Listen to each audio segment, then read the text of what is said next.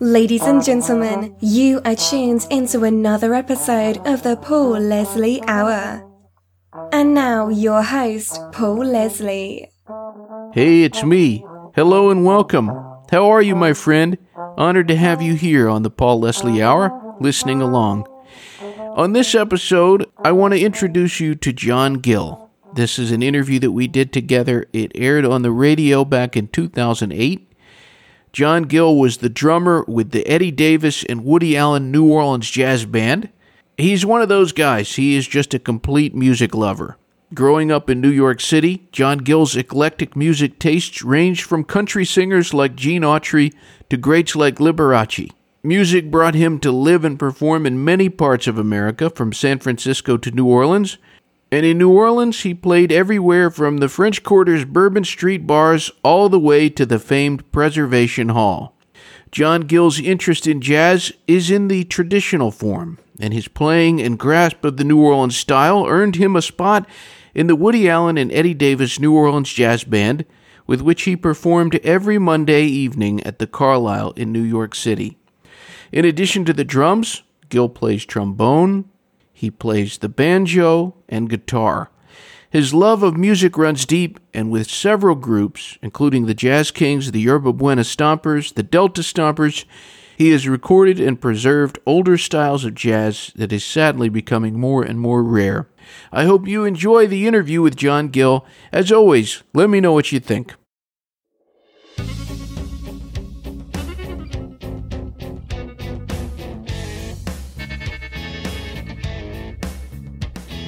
Ladies and gentlemen, Paul Leslie presents. And now your host, Paul Leslie. It's our pleasure to welcome our special guest, Mr. John Gill, who plays drums with the Woody Allen New Orleans Jazz Band, among other instruments. Thank you very much for making the time to do this interview. Great to be here. I wanted to start kind of from the beginning. How did you get involved in music? Well, I had uh, musical inclinations when I was a very young boy. My first influence was Liberace. He had a television show in those days, and I used to watch uh, him play the piano. And my parents often thought I would be a piano player. Of course, I've never learned to play the piano, but it starts around there. So I had a real interest in music starting in about 1950. By 1958 or 59, I was of music as a young kid. I had my own records and a record player and all that kind of stuff. And I was becoming more interested in trying to pick an instrument around the time that I first heard the Beatles by 1963. And that I got all caught up in Beatlemania and I decided to become a drummer. Ringo Starr was my first inspiration to actually play an instrument. And what part of the country did you grow up in? New York City. You mentioned the Liberace TV show. Other than the Beatles, what kind of stuff did you listen to? At that time, I was listening to a typical 50s potpourri of music. I liked country music in those days. I liked Hank Williams, and I liked Gene Autry very much. I had his children's records when I was young, you know, Rudolph the Red-Nosed Reindeer and Here Comes Peter Cottontail and all those things. From there, I got interested in other Gene Autry vehicles via his movies and things. There was a television show in New York called Million Dollar Movie. It showed old-time movies and it was done in the in, in the style of like an actual movie theater. The movies would show one movie a week, and would show it every night. And then on Saturdays and Sundays, it would have matinees, and and so, so they ran the television show like it was a you were actually going to a movie theater. And they showed a lot of old musicals and music-oriented films on that. So that's where I became acquainted with Gene Autry as a singing cowboy. I liked that. I loved Roy Rogers. I liked the uh, early Elvis records and Johnny Cash as well. I had a fondness for those. I acquired a, a big batch of records as in about 1960 or so. Uh, one of the neighbors' kids was going off to college and laid a bunch of records on me, including a lot of the Sun 45s and things, included a lot of the Elvis, uh, Johnny Cash, Carl Perkins records. I liked them all very much. Sounds like a good variety of stuff. How did you get in, interested in uh, traditional jazz stuff? Well, my dad is a fan of trad jazz and not real trad, Dixieland. He liked Dixieland. There was a lot of Dixieland in New York when I was growing up. It was a lot of jazz on TV and things. Of course, that caught my interest too. I liked the older style. I didn't. I never really went in for modern jazz or big band jazz. I liked the small band stuff. The guy you could see all the time on TV then was Louis Armstrong. It was well, he was a frequent guest on the Ed Sullivan Show. You know, those shows were like rituals. Everybody watched them every Sunday. So you would uh, see him on on various television shows during the during the week. Joe Franklin had a television show all those years, and he would always have the old time guys. And so my father had an interest in Dixieland, had a few records around, and when I started playing the drums, he would be playing his Dixieland records, and I became attracted to the drummers that played that style of music. So uh, around 1965 or so, I started assembling a Dixieland collection and started learning how to play Dixieland drums. And how did you take the jump from being a music lover into being a musician yourself? I'd have to say it started in high school. So around 1966 or 67. By that time, I had started playing the banjo as well. I was playing the five string banjo in a folk type group around my neighborhood, doing the New Christy Minstrels type of thing and the Kingston Trio and all that kind of stuff. I got a, interested in you getting a four string banjo, which of course is, you know, part of the Dixieland influence. So I got into the four string banjo and, and about 1966, I went and sat in with the band. I worked up the courage to ask a band if I'd go, I'd sit in for a tune. So they let me sit in and I met some people. This was at a place called Your Father's Mustache, which used to be uh, down on 7th Avenue and 10th Street, which was at one time the actual location of a famous jazz club called Nick's in the village that had all the famous Dixieland guys played back in, in the 40s. But anyway, it was a banjo a sing-along place, and on Sunday afternoons they had Dixieland, and I got to know the guys that played in the band, and they took me under their wing, and they started calling me for jobs. So around 1967, I got a musicians union card and started playing gigs. I loved doing it. It seemed like a possible way to make a living, so I began to pursue it some of the people that maybe have seen the Woody Allen New Orleans Jazz Band, maybe they don't know that you play those other instruments. You mentioned the banjo. What other instruments do you play? I also play the trombone in New Orleans style. Like I say, I've still stuck pretty much to root forms. I'm attracted to the root music, I guess. So I play the trombone, I play the guitar, and uh, I have a little trio that works around New York quite a bit, and we do a lot of old time country and rockabilly music and things like that. Do you have a favorite instrument? I'm kind of uh, transfixed on the guitar for the last several years. I've been working hard on that. I took up trombone when I moved to New Orleans. I moved to New Orleans in 1989. And on a whim, I mean, I'd always liked the trombone. I worked with a band in San Francisco called Turk Murphy's Jazz Band. Turk was a, a great exponent of tailgate trombone, a style that is almost completely forgotten today. There's only a handful of trombone players in the whole country who play really authentic old style trombone, in my opinion. I picked up the trombone and endeavored to learn to play the older style and concentrated on the work of people like Kid Ory and George Brunis and Eddie Edwards, those type of players. Avoided the more modern stream. So I play the trombone. I'm interested in that, but I've been playing a lot of electric guitar. Again, in the old old time style. I'm a big fan of Merle Travis, a finger picker. I'm trying to learn that style. And basically, took up the guitar to back up my voice. You know, when I do the '50s stuff, banjo isn't the right instrument. I was hoping you could tell us a little bit about your time in New Orleans playing. Yeah, it was a very good time. I I was down there from 1989 until about 1996, I guess. It was great. I mean, right off the bat, it was a great time to be in New Orleans. I was busy all the time down there, playing all the instruments, made lots of records down there, traveled. Like right from day one, I was working full time the moment I arrived. So I was very lucky. And I lived in the French Quarter, and it was a great place to be there was a great vibe there to be for musicians. It's a real music town, and always has been. I guess always will be. It's a great place to play music, and people come from all over the world to seek it out. You know, so it's it was a great time. Very interesting. Just from this little bit of information you've given us, the listeners, I'm sure, can tell that you have a vast taste in music. Do you have a favorite style out of all the ones that you play? No, they're all kind of like tied for first place. You know, I I like to play traditional jazz, but I like it to be on the traditional side, which is not the most popular thing right now. But I I stick to my guns there. I love playing with a good trad band. I'm not interested in playing swing or that kind of stuff. It's okay. I do it. You know, as a full-time musician, you have to be able to do what you can do. But my, I prefer the old style of King Oliver and Jelly Roll Morton. I love playing country music. I'm a big country fan, and I've gotten back into that in a big way over the past 15, 16 years or so. For most of my work, that almost seems to be that type of music now. So, but I do love that. I mean, it's hard to say. Uh, I play with a, a great group called the Manhattan Ragtime Orchestra, just over in Scotland a few months ago, and I got to play with some great musicians. As long as I can do that, I'm happy. I guess as long as the guys are put together a good band that's got a nice direction. Uh, I'm fine with that. How did you get hooked up with the Woody Allen New Orleans Jazz Band?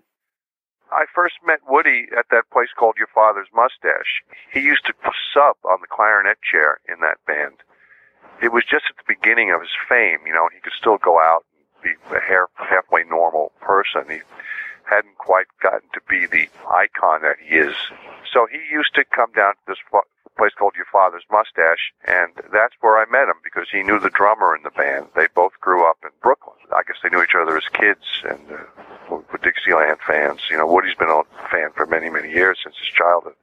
He would come and sub for the clarinet player, and at the time he was, you know, an up and coming writer and take the money and run like it just come out or was just getting ready to come out.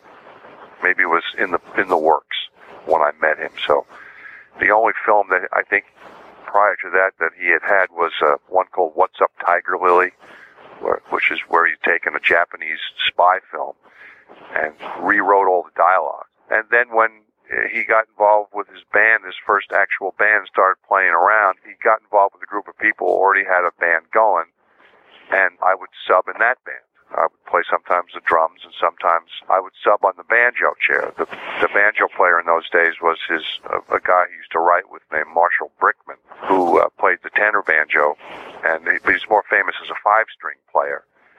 So that's how I got to know Woody, and then I I went out and joined Turk Murphy, and Turk was friends with Woody, so I would have the occasional re-meeting with him. And then when I moved back to New York, the regular drummer left, and I was I was offered the gig, come in and play drums, so I took it. What was your impression of Woody Allen when you met him? He was pretty much exactly the same as he is now. He's quiet, introverted in a way. You know, I wouldn't say that I'm close friends with him. I mean, I know he likes my playing, so that's why I'm there. I'm like a colleague of, of sorts. He's an honorable man, a nice guy. He takes care of the band nicely. We do some nice gigs, and I enjoy working for him. I was hoping we could talk a little bit about your uh, fellow bandmates is there a camaraderie with the band? I mean, I've had a chance to talk to a couple of you guys, and it's been very, very interesting, fascinating stuff. And I was just wondering, are you guys close at all? Oh yeah, well, I met Eddy Davis when he first came to New York, so I've known Eddy for a long, long time. As a matter of fact, Eddy Davis was the leader on the first professional job I've ever played. Interesting. And so that would be by 1966, and he had just come to New York it was, and it was at the Forest Hills Country Club. I remember this day. And the tuba player was Howard Johnson. And that's how, long I've known him. I'm going to play with Eddy tomorrow night. He has a steady Wednesday thing. I'm going to go down there and bring my trombone and play a little. And I work a lot with uh, the piano player Conal Fowkes. My most recent recording is a tribute to the music of Bing Crosby, something I've been wanting to do for a long time. So I used Conal on the piano. And I see Simon. I worked with him quite a bit. Actually, he's in the Eddy Davis band as well. And Greg Cohen. Greg is a real busy guy. I don't know if you've talked to him at all, but he's the kind of guy who spends a lot of time in Europe and away out of the country. So I don't get to see him that much. I first met him in about, I would say 1987, 86, 87. He was playing bass with Tom Waits then. And in those days I worked with a guy named Leon Redbone. And they did a couple of tours together. So I met Greg on some of those tours. So I don't see Greg that much. And Jerry, the trombone player, well, he was about three hours away from all of us up in Connecticut. So I very rarely see Jerry, except, you know, every Monday night and when we travel with Woody. But, you know, our paths don't really cross. He doesn't really come down to New York and, and this, I don't really work up in Connecticut. And he's got a family and all. He's busy. So, but he's a great trombone man. I wish he lived in a little closer.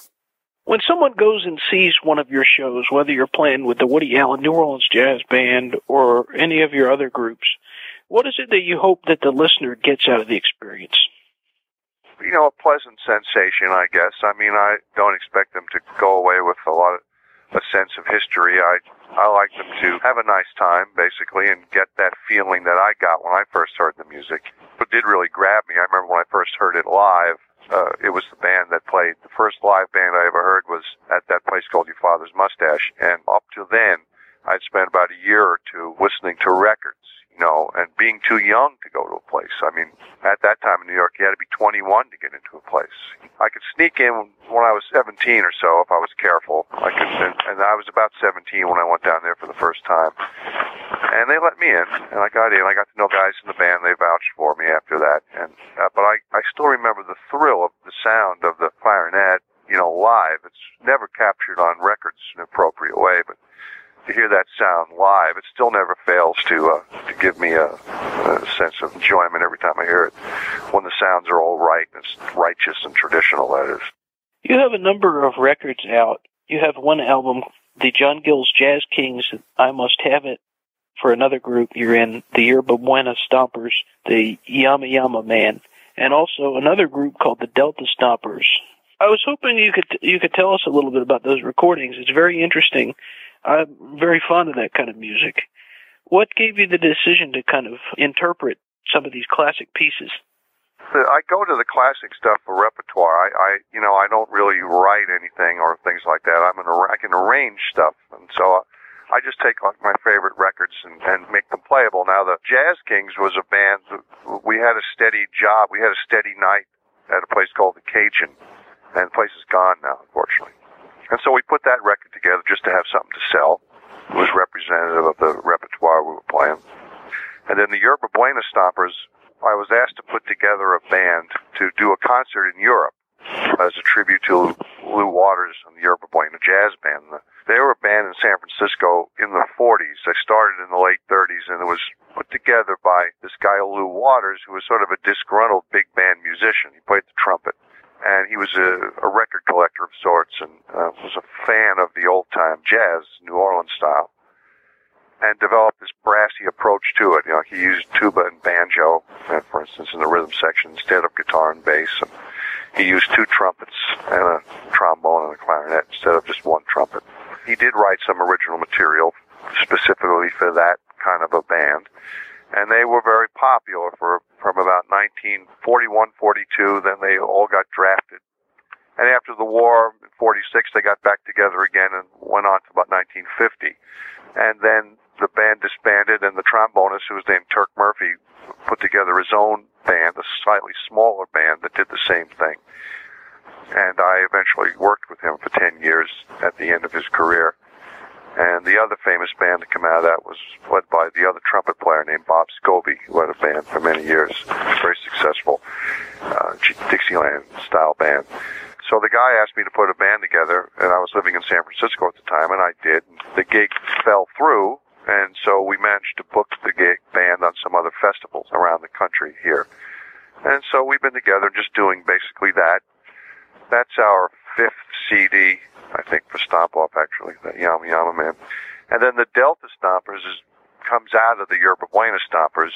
We had a thing come up where some of the guys weren't available, so I had to reform some kind of a band. So I used all the guys who could make it, switched them some of the instruments. Like I play trombone in it, and the guy who plays tuba in the Yerba Buena Stompers plays guitar and banjo on it, and the piano player in the Yerba Buena Stompers has moved over to the bass it's Leon Oakley, who's an, an orange, Kellin and myself on the front line, and and Hal Smith on the drums. They're playing their usual instruments, and so and that goes in a slightly more New Orleans way. Doing the uh, Kid Ory, Bunk Johnson type of stuff. What is it that you like about music? Just it's all I do. I'm just uh, I'm, I'm crazy about it. You know, I mean, I always have so much research to do and so much practicing to do. It's just you know, it's my whole life. I just love it. I don't know what I do without it. I can't imagine not being a musician. Very interesting. I have two final questions. I found that this answer that people give, it actually tells a lot about a person. What is your all-time favorite meal? All-time favorite meal? I don't do it that much anymore, but my favorite would be a, a really fine cut of beef, baked potato, and string beans, and a nice salad beforehand, and perhaps a, a Manhattan to drink after I finish eating all of it. Uh, an appropriate uh, cocktail for a New York man. My last question. This broadcast is going out all over the world, and the Woody Allen New Orleans Jazz Band is about to head on over to Europe. So, my last question what would you like to say to the world? What would you like to say to all those people out there listening? Well, I hope you come and hear us and have a good time. And, you know, help us keep it going a little bit. It's getting harder and harder to do this kind of thing. And, you know, we're lucky to have Woody's fame to bring people out. So we, we get to play for a lot of people who would normally hear this kind of music. And so we, we're building a new fan base for traditional jazz, you know, which is really great. We meet all kinds of people that come because they're fans of Woody's work, but then they become fans of the music. So that's what I hope the legacy of this band is that it maybe turned on a few people to a music they might not have had a chance to hear had they not been Woody Allen fans first. Very well put. Thank you very much for this interview. It's been a pleasure speaking to you. Okay. Thank you very much. Thank you.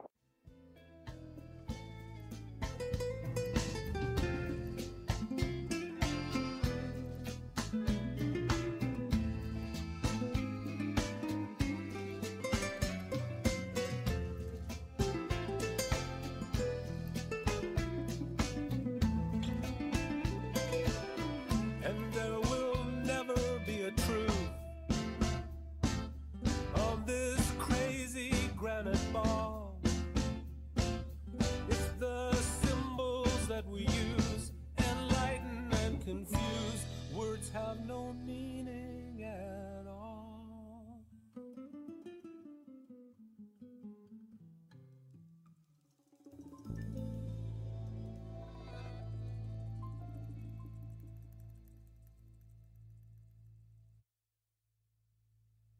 Thank you for listening to the Paul Leslie Hour.